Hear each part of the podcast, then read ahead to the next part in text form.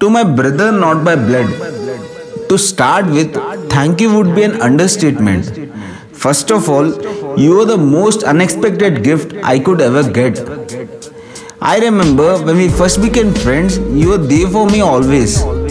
And in the whole clan of friends around, you grew up to be my savior, my protector, who bonded equally with my sentiments as mine turned into yours.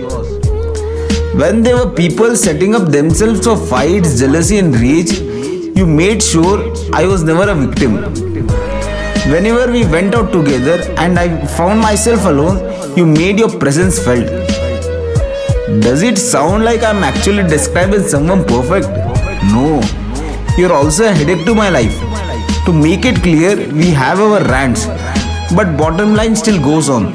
Even if I have siblings or cousins at home, I feel grateful to have someone I can call my brother outside too. I thought only families could care, only families could be named in relations. Thank you for changing the notion for me.